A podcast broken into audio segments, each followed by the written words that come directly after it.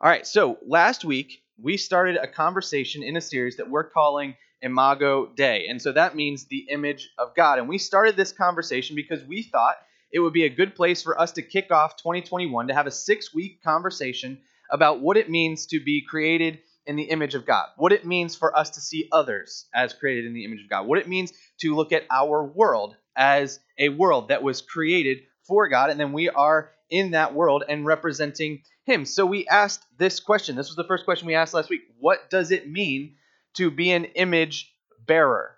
I had a funny thing happen to me this week. I have a good friend named Andy. Hi, Andy, if you're listening. Um, he listens to my sermons. He's a youth pastor friend of mine. I went to college with him, one of my really my, my best friends.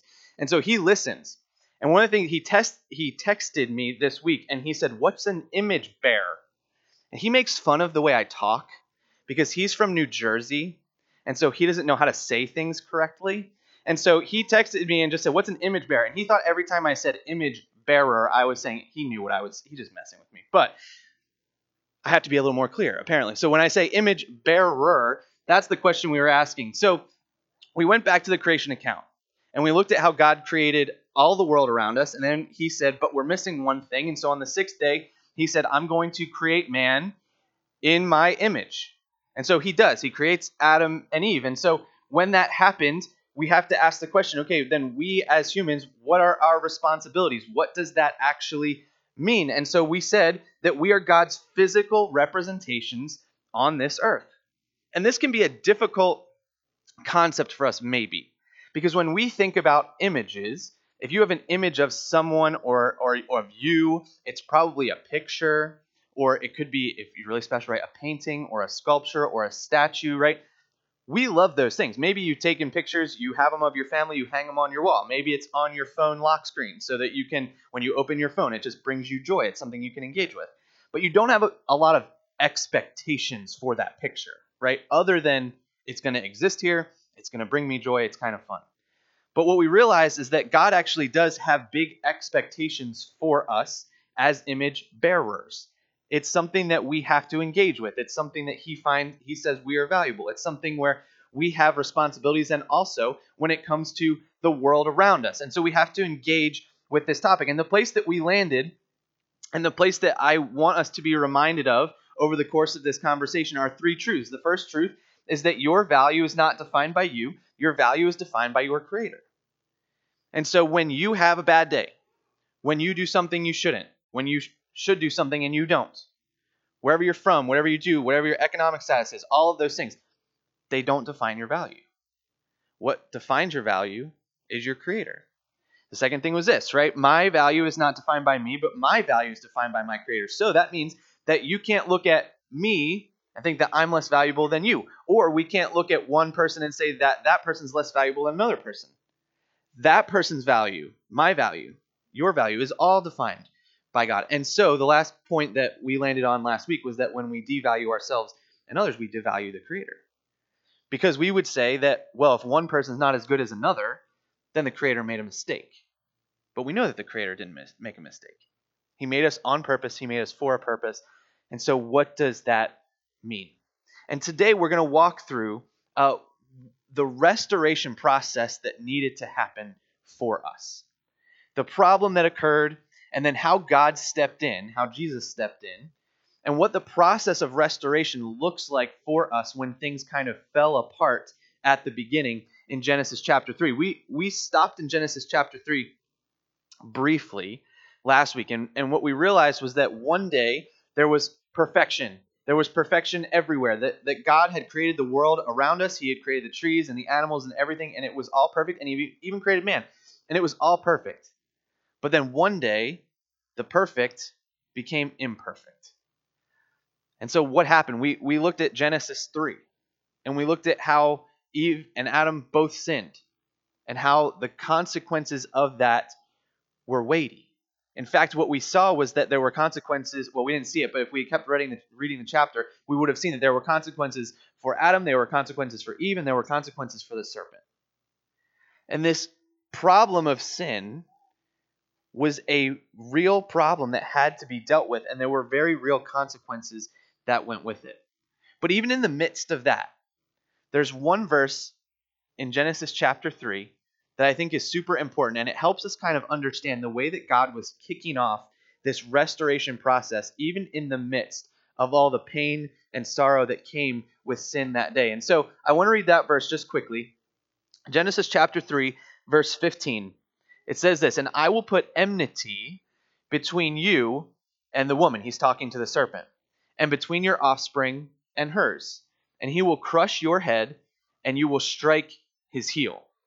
Now, if you were reading this chapter and you didn't really think about or you didn't know the rest of the story from Scripture, you might just think, okay, well, then we are not going to like snakes. Is anyone not like snakes at all? Okay, a few people. We had this conversation at Christmas. That was like a half hand raise, Mike. Was that like, why not? Okay, so Mike really likes snakes, so we can go with that. So you'll be this. there's ever a snake, I'll call Mike.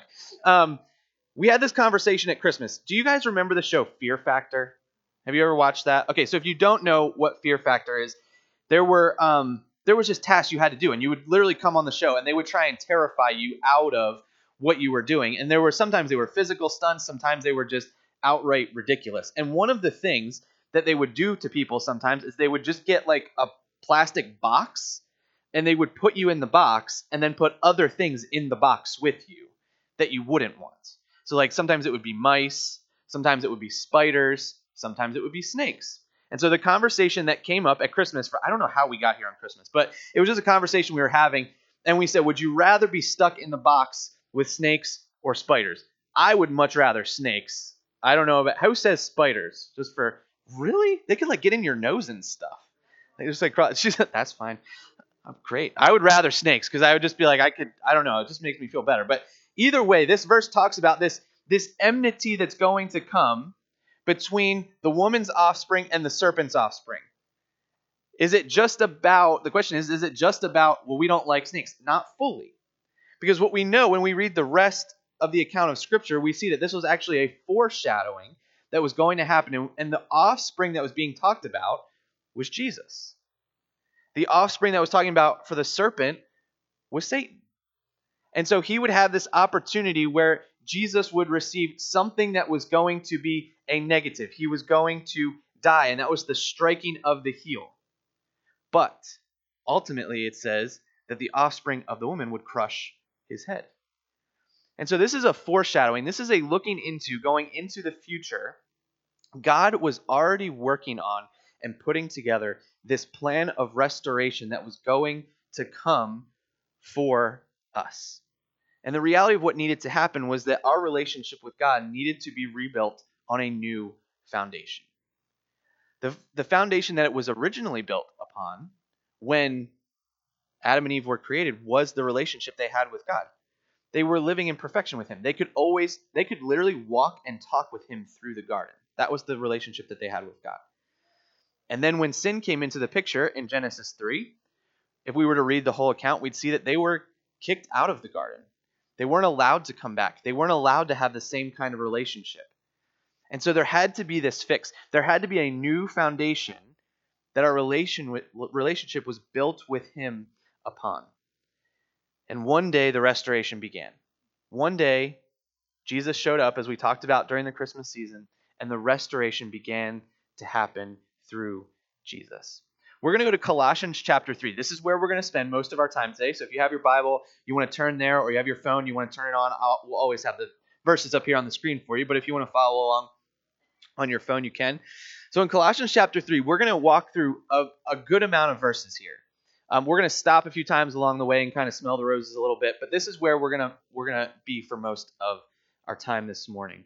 So in Colossians chapter 3, we're going to start in verse 15. It says, Christ is the invisible image sorry, I always read that wrong, is the visible image of the invisible God. So let's pause for just a second, right? That's a loaded sentence in and of itself. Christ is the visible image of the invisible God. What I want us to recognize today is that when Jesus showed up on the planet, it was the first time since creation that humans could walk and talk and have conversation and have meals and get to know and spend time with God since creation, since we left the garden. There's other encounters, like Moses has an encounter with God, but he has to hide from him. There's other encounters where angels show up, but it's not God. But what this verse is telling us is that when Jesus showed up, he was the fullness of God that humans could then again walk and talk and have conversation with and understand what it was like to have a relationship with him again. This was the first time that that happened since the garden. This was a huge deal, and this is where the restoration process began. Okay, let's keep going. He existed before anything was created and is supreme over all creation. Let's read verse 16. For through him, God created everything in the heavenly realms and on earth. He made the things we can see and the things we can't see, such as thrones, kingdoms, rulers, and authorities in the unseen world. Everything was created through him and for him. All right, let's pause here again. So Paul goes back to the creation account and says, Jesus, even though he showed up on earth as God's representation of himself, the full representation of himself, he said, he goes back to the creation and says, Jesus was even in the creation of the world. So we know that Jesus wasn't just a piece of God that came, it was fully God that came. And back in Genesis 1, like we talked about last week, we said when we looked at how God decided to create us, He said, I'm going to create man in our image. He said, our image because each person of the Trinity had their fingerprints on us as image bearers of God. And so Jesus knew us. Jesus was a part of building the world around us. So this was a connection. It, was Paul's basically saying we want to make sure we understand that this is the fullness of God. He was there from the beginning. This wasn't someone that was created in the moment when Jesus was born. He's been around since the beginning. So that was the fullness of God that was here. Let's keep going to 17. He existed before anything else, and he holds all creation together. Christ is also the head of the church, which is his body. He is the beginning, supreme over all who rise from the dead, so he is the first in everything. Verses 19 and 20. For God in all his fullness was pleased to live in Christ, and through him God reconciled everything to himself he made peace with everything in heaven and on earth by means of Christ's blood on the cross. This includes you who were once far away from God, who were his enemies, separated from him by your evil thoughts and actions. Yet now, he has reconciled you to himself through the death of Christ in his physical body. As a result, he has brought you into his own presence, and you are holy and blameless as you stand before him without a single fault. But you must continue to believe this truth and stand firmly in it. Here's where we want to land today and understand we're going to flesh this out a little bit. But God's restoration process is the gospel. That's God's restoration process for us as image bearers after we lose our relationship with Him because of sin and then have to rebuild it on the new foundation that is Jesus. And what Paul walks us through in Colossians 3 is that process. He uses some strong words. He says, when we were sinners, we were enemies of God. Now, I don't I don't know if you think about that, but think about like who your enemy is if you have one, right? Sometimes you're against somebody. So if you're on a field or on a court, you might be playing against someone else. Are they your enemy in some sense? Sure. But would you really call them your enemy. Like you're going to after the game, you've also got like this frustration with them and hatred for them or anything like that. Like probably not. But there's a there's a deep separation.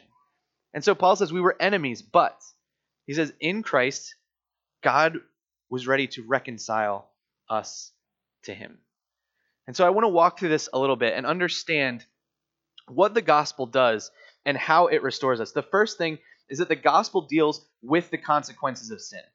One of the things that's a danger when we are having this conversation about the image of God, and we want to live understanding that we are made in the image of God, and we want to live out of that positive information, and we want to live out of the love that God has for us. We want that to be the central idea of what we understand from this conversation over the next few weeks. But here's the thing we can't just focus on that. We have to recognize the issues that are also there.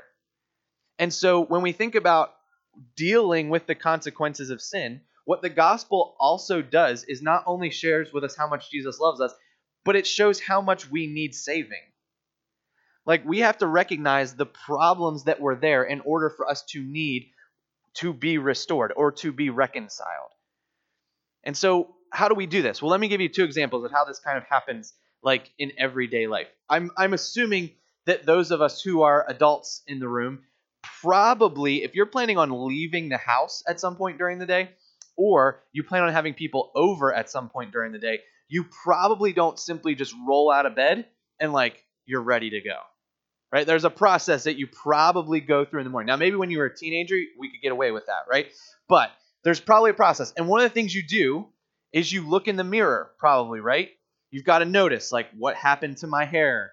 overnight or is there drool on my face or maybe you caught like a whiff of your breath and you're like okay i gotta brush my teeth like there's things that you have to recognize and we we kind of wake up in the morning and see what damage sleeping did to the way that we looked yesterday and to how we look now right that mirror reflects what needs to be restored we have to take what we thought we looked like or what we hope we look like and say, okay, what issues need to be addressed so that I can look the way that I'm supposed to? The gospel does the same thing. It reflects to us how we should look, or how God has asked us to look, or how God is calling us to look. And it makes us realize the areas where we need to change. Another way that this might work out is if you went to the doctor's office. Maybe you went because you weren't feeling well, or you went because you were feeling well, but you just needed a well visit.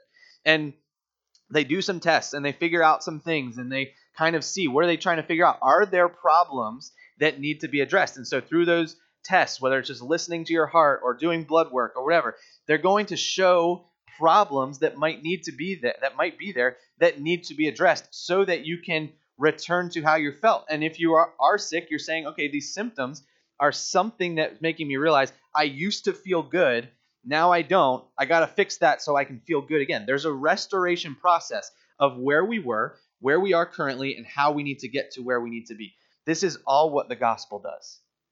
It looks at us as image bearers and says, You were supposed to have this relationship with God, but sin is now the problem. Sin is the drool that's hanging out of your mouth after you wake up, okay? We've got to fix that. And so when you see that, you've got to move on from it and go, What's the process for me to look like what God has called me to look like. And we want to live out of that place of recognizing God loves us so much, and we want that to be our motivation. But we can't miss the fact that we don't look like God in the ways that we're supposed to. And some of that is because we've decided to sin against Him. So it calls us to this understanding of we have to see the consequences of sin and see the areas that we need to fix. The second thing that the gospel does is it brings forgiveness. And we've all been in these spaces probably where we've had to have a conversation with someone. Either they hurt you, you hurt them, they said something, you said something, and now there's like a tension in the relationship, right? And so you have to figure out what you're going to do about that. You can ignore it. You can pretend that that doesn't exist and just kind of go about your day and avoid that person or just don't call them or if you see them go the other way or whatever. Or you can have the conversation. And once you have that conversation, once you engage with that, you can start to reconcile, and forgiveness will probably be had if you both can come together and just say, I was wrong, or you were wrong, or let's, I'm sorry for this, or I'm sorry for that, and you can reconcile that relationship. One of the best ways that I ever felt forgiveness in my life um, was in fifth grade. And this is the first time I'm going to be real vulnerable with you guys, okay? So don't judge me, okay? Are you guys going to judge me or not? Okay, good. So, fifth grade, I was 10. I was not a great student. Okay? I didn't like school in elementary school, middle school, high school, even like my first year of college. I was not a great student. And so I just, I didn't really care about homework. If you're a teenager, stop listening to your, because your pastor just said you, they didn't, he didn't like homework. So, like, I didn't like homework. I didn't like studying. I didn't want to do those things. And so I avoided them pretty much at all costs. Okay? I really liked gym class. I liked Bible class, but like every other class, I was like, this, I don't need, anyway. So I just didn't like it. And so when I was younger, I, I would do things like skip homework assignments. I would do things like not study for tests. I would do things I wasn't supposed to do. And in fifth grade, my teacher had this policy where if you missed a homework assignment or you did poorly on a test, I think like a F or a D, um, you had to take it home and you had to get it signed by your parents so they knew. And then you had to bring it back and hand it in. Okay? So I had to do this a few times over the course of the beginning of the year because I missed certain things. And then one time, I think I missed a homework assignment. I took it home. My mom signed it. I brought it back to school. My teacher forgot to ask for it. So it was in my backpack. So the next time I ended up missing a homework assignment or something, I realized I have my mom's signature in my backpack. So I traced it. No one noticed. So I got away with this for a couple of times. Okay, see, I told you I'm being really vulnerable. Don't judge me. Okay, so I traced it a few times. I got away with it. Then young Corey got a little cocky. Okay, so one day I missed another one. I had traced it a couple times. I was like, okay, this is probably going to be all right. I thought, I've traced this enough. I can freehand it. Yeah, that didn't go well. So I try it. I put it on there. I'm like, nah, it might be close enough. We'll see. So I take it in my teacher knew immediately, right? She was not dumb. I did a terrible job as a 10 year old. It was clear that I had simply traced, or I didn't trace, I just freehanded it. It was her signature. It wasn't my mom's signature, it was mine. And so the teacher looks at me and she says, Is this really your mom's signature? I said, Absolutely. And I walked away. She goes, Okay.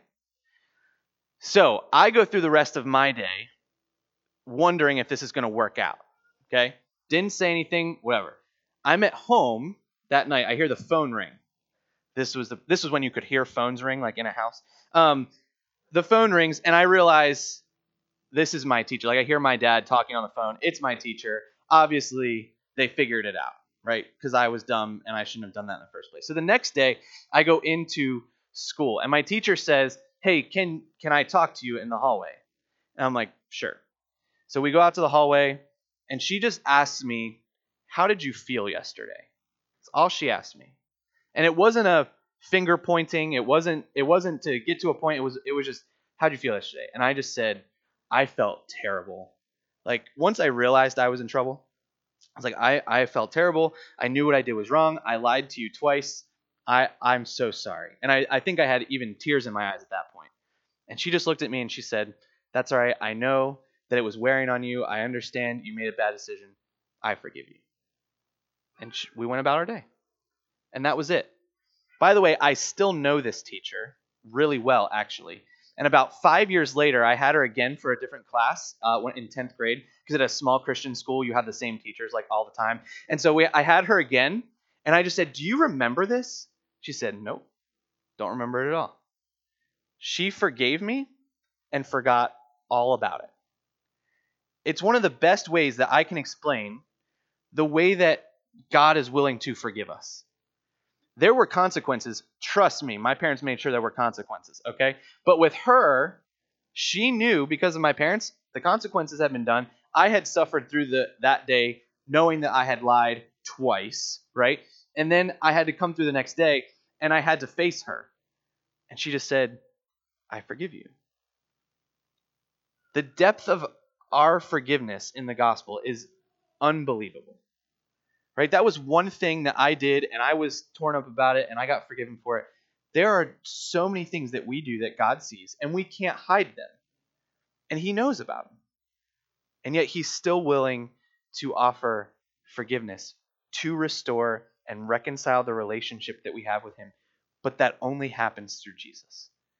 And so, the restoration process that we find ourselves in, recognizing that there's a problem, recognizing the consequences of sin, and then realizing that God offers us forgiveness even when we don't deserve it. The third thing that the gospel does is this it begins the process of restoring God's image in us. That's what the gospel is there for. If sin were to stay in our lives, so those of us who have decided to follow Jesus, we've kind of moved on from this idea. Well, I'll explain that a little bit. But if we're still, if you haven't decided to follow Jesus, the problem is Scripture says we're still in sin and we're still separated from God. And so, what needs to happen is when we make the decision, we're going to follow Jesus, when we start that relationship with Him, we have the opportunity to begin this restoration process in our life where we then have the opportunity to look more like Jesus. We read a verse from Second Corinthians last week. I want to go back to it and read a little bit more. So, we read 2 Corinthians chapter 3 verse 18 last week. We're going to read 2 Corinthians 3 verses 16 and 17 this week and then we'll get to 18. So 16 says this, "But whenever anyone turns to the Lord, the veil is taken away. Now the Lord is the Spirit, and where the Spirit of the Lord is, there is freedom." So let's time out for a minute. Let me just explain this again. And if you have your Bible open, you can read like the verses just before this. What Paul is saying is when we were in sin, if we are a follower of Jesus now, there was a veil that was over us. It was kind of like the image of God, we, it was there, it never left, but it wasn't as clear as it should be. And that veil separated us from God. And what Paul says is when we decide to follow Jesus or when we turn to the Lord, as the verse says, that veil is now gone and we have the opportunity to look more like Jesus. So in verse 18, it says this And we all who have decided to follow Jesus, who with unveiled faces contemplate the Lord's glory, are being transformed into his image with ever increasing glory, which comes from the Lord who is the Spirit. The phrase from this verse that I want to focus on is who with unveiled faces contemplate the Lord's glory. This is this is a constant renewal of our understanding of what it means to look like Jesus. So he's what he's talking about is we're contemplating about it, we're thinking about it, we're meditating about it, we're reading about it, we're understanding, we're praying about it.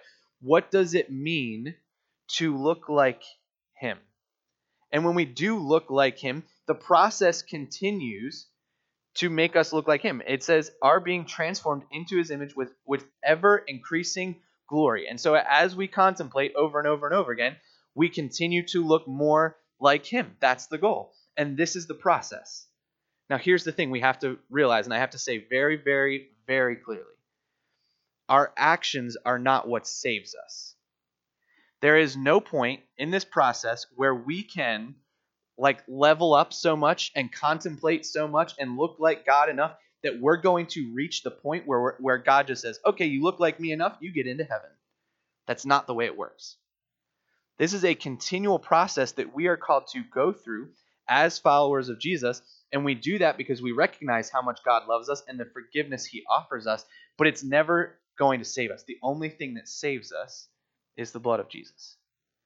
And so because we understand that, we continue on this process and live our lives that way, never trying to level up to God, but living out of the recognition of the love and the value and the sacrifice that He made for us.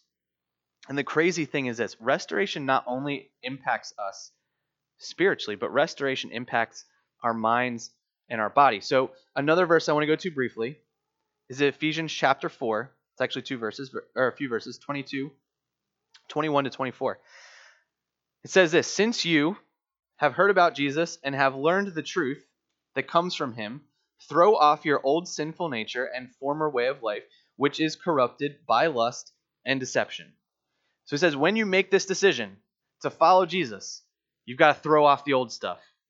There's stuff that you used to do when you weren't a follower of Jesus that you have to get rid of.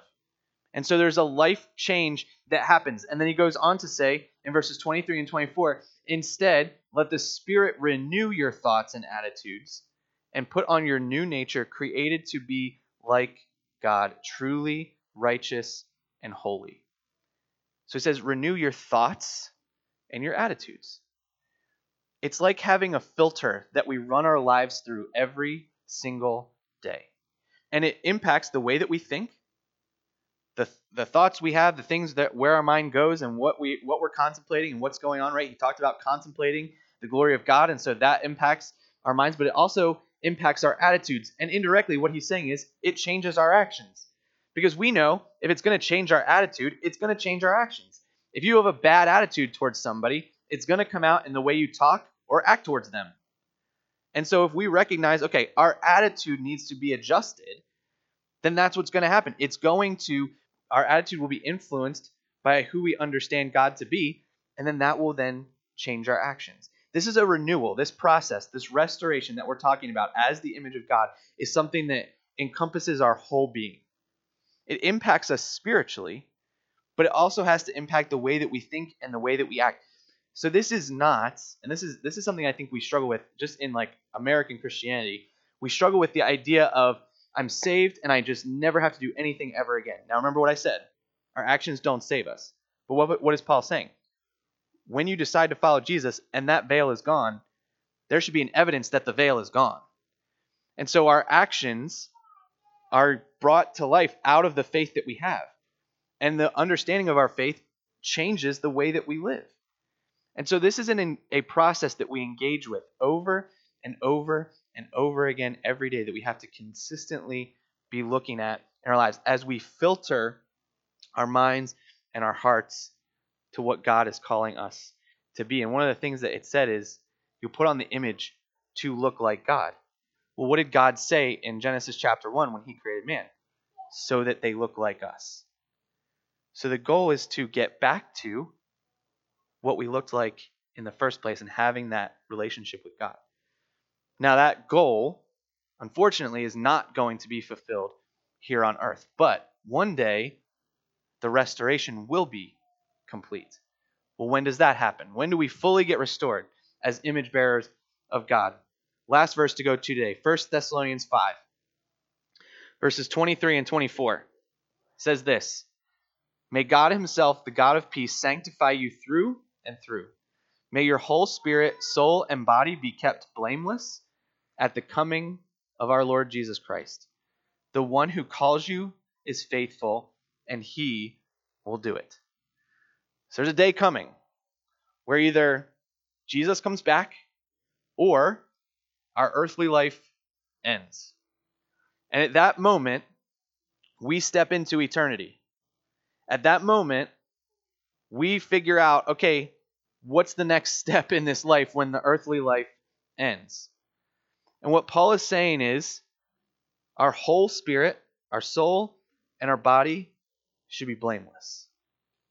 And the great thing is, he says it's not on you to make sure that you're blameless. What does he say? The one who calls you is faithful, and he will do it. The end goal for this whole restoration, we won't realize until we get to heaven. And when we get to heaven, the perfection that we talked about in Genesis and we mentioned earlier today will be fulfilled. We will be back together with God in perfection and having the relationship that we were called to have with Him in the first place.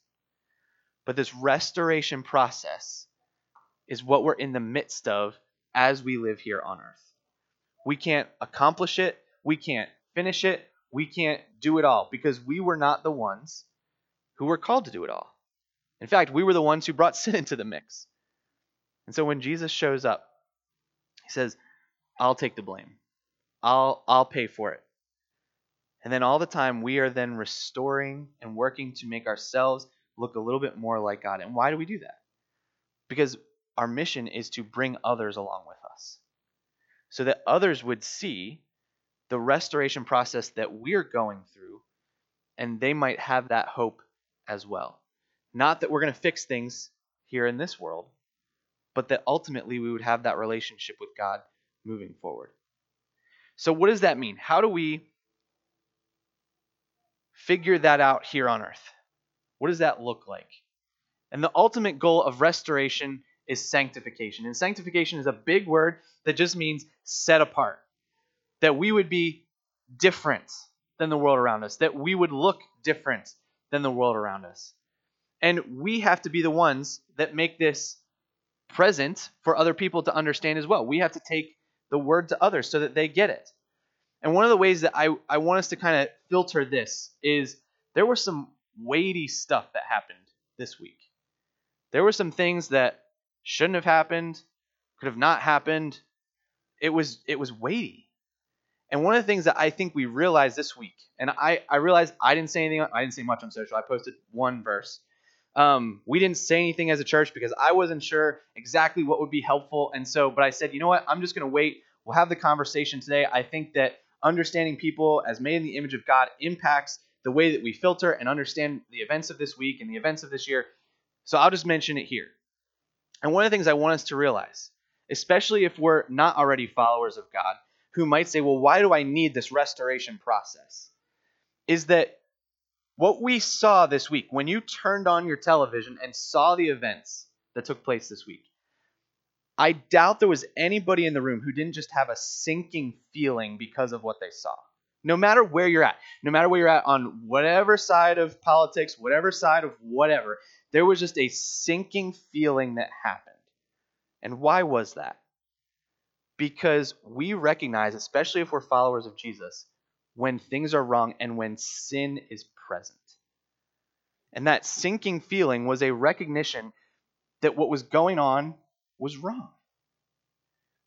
And if you had that feeling, whether you're a follower of Jesus or not, you recognize there's a need for restoration. Not just for our country, let's set that aside for a minute, but for people. And in our own lives, it's easy. It's easy, right? To look at somebody else and go, man, they need Jesus more than I do, right? But we're all made in the image of God. He loves all of us. And so we have to look at that and go, I'm a sinner just like them. That's the that's the issue. Every one of us needs this restoration. Every one of us needs that looking to God and understanding that we are flawed humans who sin against God, separate us from God every day, and yet He's still willing to love and care for and forgive us. And so when we see stuff like that, whether it's what happened this week or it's just seeing somebody you know that's getting divorced, or understanding that some kid you know was abused, all of that stuff just it sinks in us because we as image bearers understand it's built in us the weight of sin. And when sin is present it eats at us because we recognize because we were created in the image of god that there is a problem. And this restoration process if we decided to follow jesus is the thing that moves us in the correct direction so the place that we landed last week is going to be the place that we land this week. And this is the challenge I have for you, and I have two specific challenges we'll talk through. But this is what we understand. We can choose to be part of the devastation or we can be part of the restoration. We can choose to cause more devastation in the world around us if we decide to live in a way that we worship ourselves or we worship other people more than we worship the Creator. And that will just continue to push more sin. It will separate us further from God, and that will cause more devastation. So what will happen? that's kind of what we saw this week. Or we can be part of the restoration. We can be part of helping people understand the God that has come to save them and who has something better, and that restoration process can begin with them so that the ultimate goal of being at peace with their creator can happen when they die. So, what does that mean? What does that mean for this week? This is all really big stuff. So, you might be thinking, Pastor Corey, I don't even know where to start with this week. Here's one thing, I, two things I would say. Number one, have you looked in the mirror lately? No, I don't mean a physical mirror. I mean, have you looked at areas of your life? Have I looked at areas of my life where things need to get better? Where things I've allowed maybe the devastation or the choices that I've made to go a little too far in one direction, and that section of my life needs to be restored a little bit more. And how do we look into the mirror spiritually to understand the areas that need addressed? We read Scripture. We have conversations with the people around us that love us. We say, Are there any things in me that you're recognizing? Or I open Scripture and say, Are there any things in me that need to be a little more focused in the restoration process this week?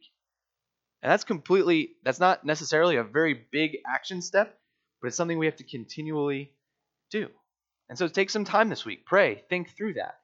Figure out what areas need a little bit more restoration in you. The second thing is this Are your words, actions, thoughts, are they reflecting the restoring that's going on in you? Or are you contributing to the devastation? What does that mean? Well, we've got to think about our words that we say somebody when we're in a conversation with them, whether we're in the same room, whether it's online, whether it's through a phone, whether it's through an email, whatever it is. Are our words and our actions contributing to the restoration and the offering of hope to people that we know through Jesus? Or are we causing more devastation? And that's a difficult one for today as well.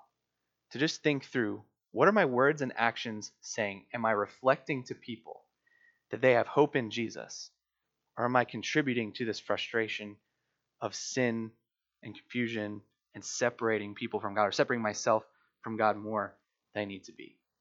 This is this is stuff that's hard to do.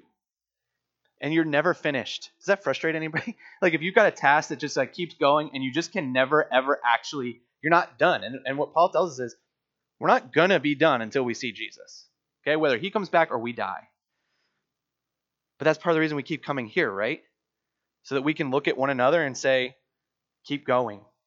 Keep working on this. Keep following Jesus. Keep wanting to look more like him. Keep having conversations with other people. That's the goal. And so it's hard. It's it's a marathon more than a race. But this continued process of looking more like Jesus will cause other people to, to look more like Jesus. And ultimately, when we get to heaven, we will find rest with the Creator the way that we were supposed to be. Let's pray as we finish our conversation today. Lord, we thank you for the gift of hope that you've given us, for um, the words of Paul that remind us that, first of all, we have to look in the mirror. We have to see the things that are wrong in our lives and the things that need to be restored. We thank you that you came as the restorer, as the person who could do the restoring in us. And we ask that we would be faithfully pursuing that restoration as well as it depends on us. We know that you will do the work, we know that you are the one who saves, and we can't do any of that, but we do have a responsibility to reflect that restoration to others. And we ask that you would help us to do that well. That other people around us would see the hope that we have and they would want it too. And I ask that as we interact with people, whether it's in the same room or it's on Facebook or Instagram or what have you, or whether it's emails, phone calls, whatever, that we would reflect that restoration and that we would encourage others to have that hope as well. Lord, we ask that you would help us to do this as a church, that this is a marathon and not a quick sprint. It's something that we have to continually be working on. We pray that we would encourage one another to do so. In Jesus' name, amen.